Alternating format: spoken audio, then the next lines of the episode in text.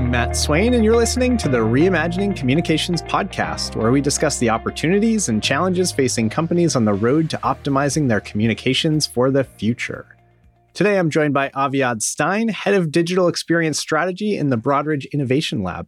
Aviad, thanks for joining today. Thank you, Matt, for having me. Really excited to talk to you today. Excellent. No, I'm excited for this. And I, I wanted to start with some of the roles that you've held in the past, where you've led an innovation lab at Nordstrom. Uh, you've done product and strategy work with Bloomberg and Dun and Bradstreet. You've served as an advisor and consultant to startups on digital strategy, growth, and customer experience. Can you share some highlights and lessons learned from those roles? Yeah, definitely. I'd be happy to. So, as you stated, you know, I kind of served in different roles, going from forming innovation labs in a few companies, Fortune 500s like Nordstrom, Bloomberg, and Dun & Bradstreet, and also in small startups where I help them really just define both their customer experience strategy, growth, and the ability to diversify their portfolio and go even to different markets. The common thing across those industries and across the brands that I've worked with in the past were that they were all focused on the end user coming to Broadridge, I saw an opportunity for us to expand the way that we think about our solutions, about our offerings, to start with identifying and focusing on the customer needs. I found it very interesting also, you know, throughout my career that data and research became an extremely important aspect of the decision making, right? Prioritizing what type of solutions you might want to build for your clients had to be focused and had to be relying on customer data, on market analysis, on defining and creating different hypotheses, right, that you would want to validate with your customers. And so those 18 years before I joining Broadridge really prepared me coming to an organization that have tremendous success among our, our own client base, but really elevating and focusing ourselves on being even more customer centric, right? And being able to integrate different processes around innovation and different elements that will help us focus on elevated value, right? At scale for years to come. So, Aviad, obviously, with your background, you tend to take more of a disruptive approach. You really like the startup world. You launch innovation labs in companies that haven't had them in the past. Can you talk a little bit about how you take that into a company like Broadridge and how you've been successful in launching the work that you have? Yeah, that's a great point, Matt. I think that that has been a challenge and an opportunity, I think, for many large corporations and Fortune 500, right? Companies who are trying to disrupt.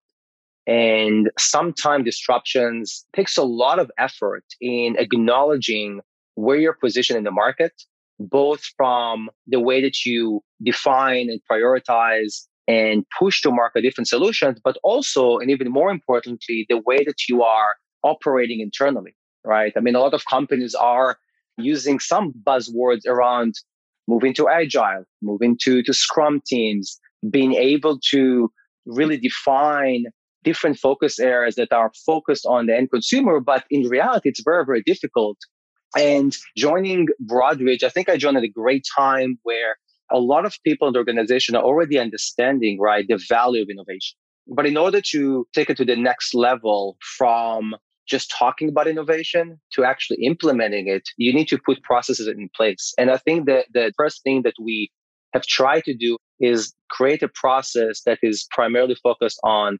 validation based on customer needs. We're trying to help prototype and design different solutions, directional solutions that will address those needs.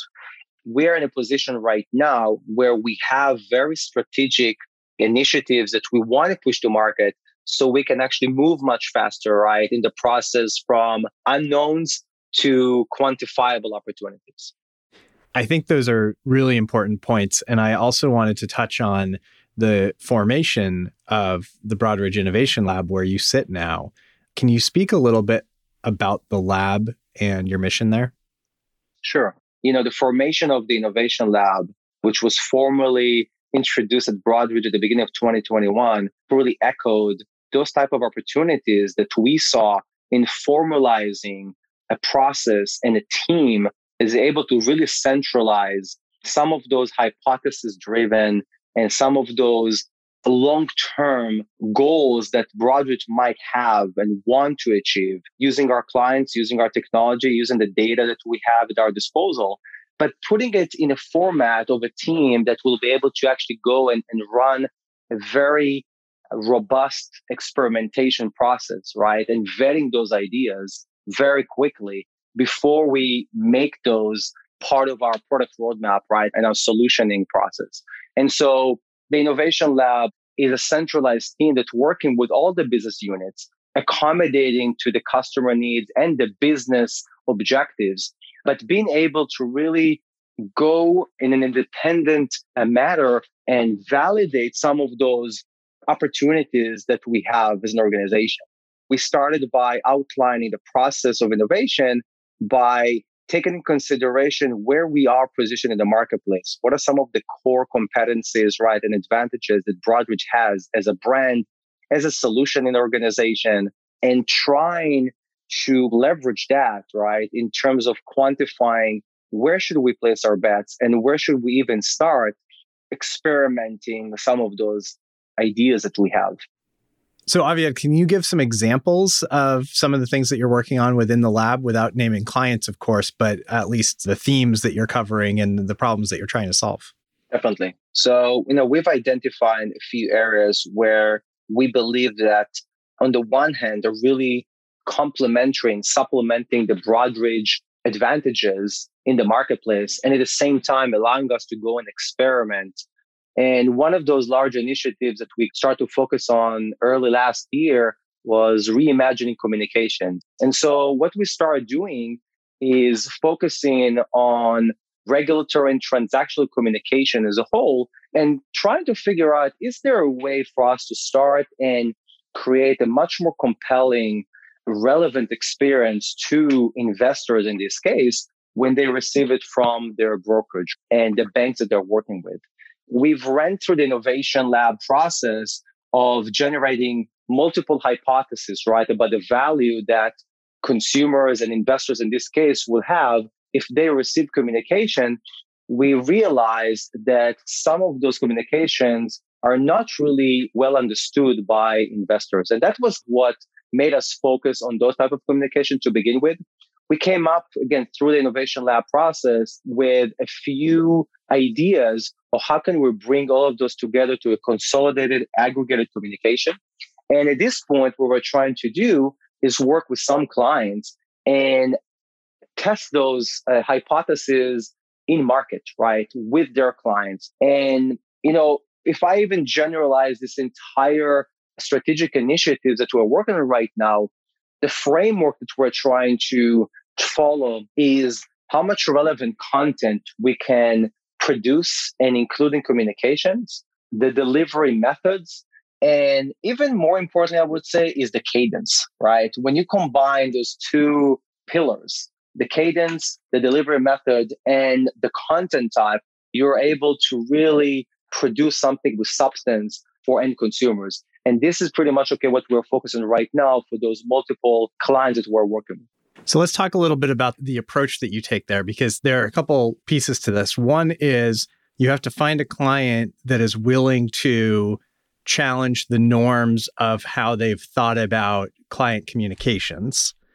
Then you also need to gather insights from the recipient base or from anyone in the ecosystem to make sure that you're validating the approach that you're taking then you're probably taking a stab at a concept design and going back and validating again. Can you talk about the iterative nature of how some of these come together and also the the type of client that is best suited for truly reimagining that experience? Sure, that's a great question. And I would say that, you know, when we put together the plan of solving for communications, we looked into different type of clients that we're currently working with and try to put a list of all the business objectives and some of the needs that we believe that they're trying to solve for for their clients and you know the process that you kind of indicated of the iterative process right from vetting ideas to building a framework right for what the experience is going to look like and then testing in the market is something that we are working very closely with our clients, right, to participate. Because we have a lot of unknowns in terms of how they're currently serving their clients. We have a lot of unknowns, right, about the type of data that is available to them and to what extent they're even leveraging that data, right, to modify those communications and truly reinforce those relationships. And so the process that we've been taking is really a design thinking type of a process where we kick off sessions with our clients and really just try to listen and learn from them, right? About their pain points, about what's important to them, right, to achieve. Is that, for example, cost savings? Is that higher level of engagement? Is that potentially, okay, acquiring, right, more clients in the process? And once we have a clear idea of what we're trying to solve for, we are running through a set of activities to get them to a point where we build together measurement of success, right? Of what that process is going to look like. And at the end of those type of activities, we're able to create a scope, right, for what the experience could look like if we're targeting their clients. And throughout that process, okay, obviously we're working with the clients, right, to iterate some of the components of the experience, refine the key metrics, being able to understand what data is available and not available. And at the end of that process, we're able to put together our recommendations, right, of what should be tested in the market. So again, the iterative process here is one that has multiple folds, both from an experience perspective, the data collection, the assessment, and the kind of the synthesizing the data, and then understanding exactly okay to what extent it can be scaled in the market, and what are some of those benefits, right, that those clients going to have, right, from a cost perspective and even brand positioning and so forth. So I think there's an interesting theme here that we've discussed in other podcast episodes as well on cost reduction goals versus creating more engaging experiences. You're certainly talking about creating engaging experiences that then help achieve cost reduction goals as one of the objectives, but maybe not even as the primary objective. Can you speak to some of those metrics that clients that you're working with today are are most interested in and if they are leading with cost reduction how you're guiding them toward other benefits yeah definitely. You know we all know that most brands would like the majority of their clients to be more digitally adopted right and digital savvy. So they will be able to essentially save some cost right on sending physical communications. But that's not how they truly prioritize, right? The work that they want us to do with them. What they care for primarily is what type of experience I can put in front of my client so that my client will see the value of our relationship. They will see the value of the services that they're getting from me as a brand and also see it as an opportunity for upsell and cross sell. And so when we have that particular mindset with some of our clients, it's obviously making our life easier and I can give you an example, right? We've been working with a client recently that came to us and said, I would like to reduce my physical communication by 10% of what I'm currently sending uh, for various reasons. And we asked them, okay, why would they would like to do that? And they said, we're sending out a lot of communications, but we don't see any of our clients even communicating back to our advisors. Unlike some of our e clients who are logging in even to the website and the client services portal, right? And are able to ask questions because they have a lot of information in front of them. What we took of that is that they're enriching, right, the experience and the knowledge that clients have in comparison to those physical communications. And what we try to do at that point is really just make sure that we quantify with them what is the value, right? If we're turning off physical communications, right, at that point, the process was really interesting. And what we realized that we can actually make those experiences very unique in nature so that they will not even think about print as an extension of cost reduction, but they will see that more as a unique experience, right, for the people who might not even want to go and log into the portal there's a great value, right, in looking into creating an ecosystem of experiences that combines physical communication and online communications where you start differentiating the two. And when you start doing that, cost reduction that has been a secondary objective, right, for some of the clients is becoming much, much more compelling because you start combining that and tying that to the actual experience that you're delivering. What do you think holds companies back from innovating with these communications?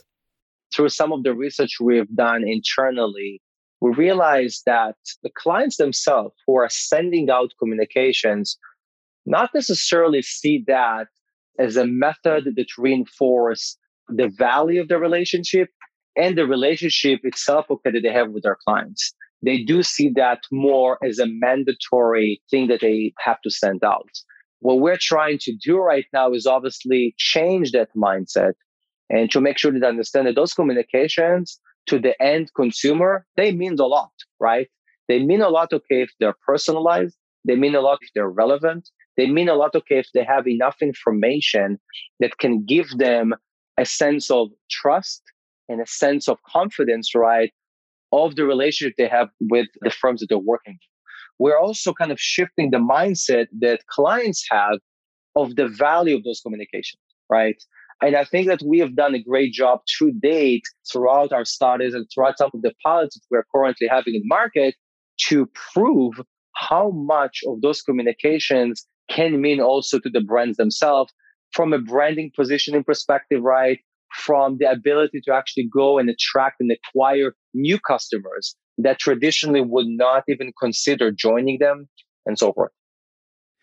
Yeah, I often find that there are innovative people within every client organization, but to really inspire change, you need a spark at an executive level. You need somebody at that executive level to really be bought into rethinking the status quo. And then when you go into those ideation sessions and workshops, making sure you have a cross functional team represented. So then you're starting to check the boxes of who's in the loop and also making sure that everybody feels bought into the vision and airs their concerns and have peers providing counterpoints or even just identifying a narrower track to take to circumvent some of those concerns that may have stopped them in the past?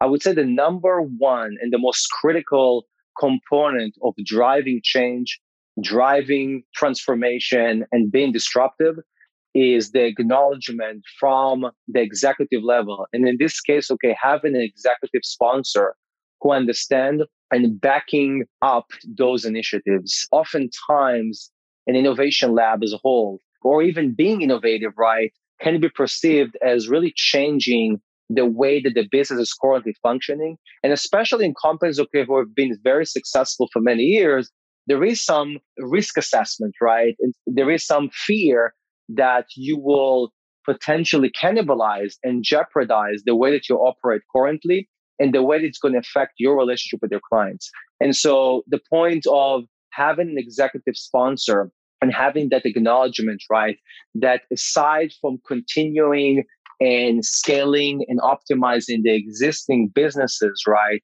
and the offerings that the business have, you need to have more of an experimental entity, right, that is able to both engage with clients and go and validate and experiment around new ideas is critical, not just okay for the success of the business, but more so to be able to demonstrate your value to your existing clients and getting them to see that you're also thinking ahead and want to work with them, right, to solve for new opportunities. Having the executive sponsorship and the acknowledgement is probably the most a critical factor, right, in creating a culture of innovation.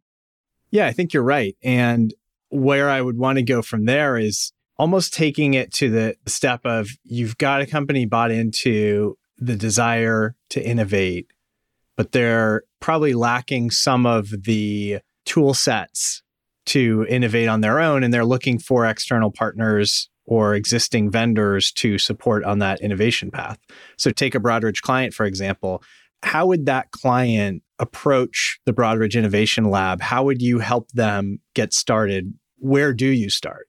Yeah, that's a great point. I think, you know, since we recently formalized, right, the Innovation Lab, I think that it's not really well known, both internally and to some of our clients.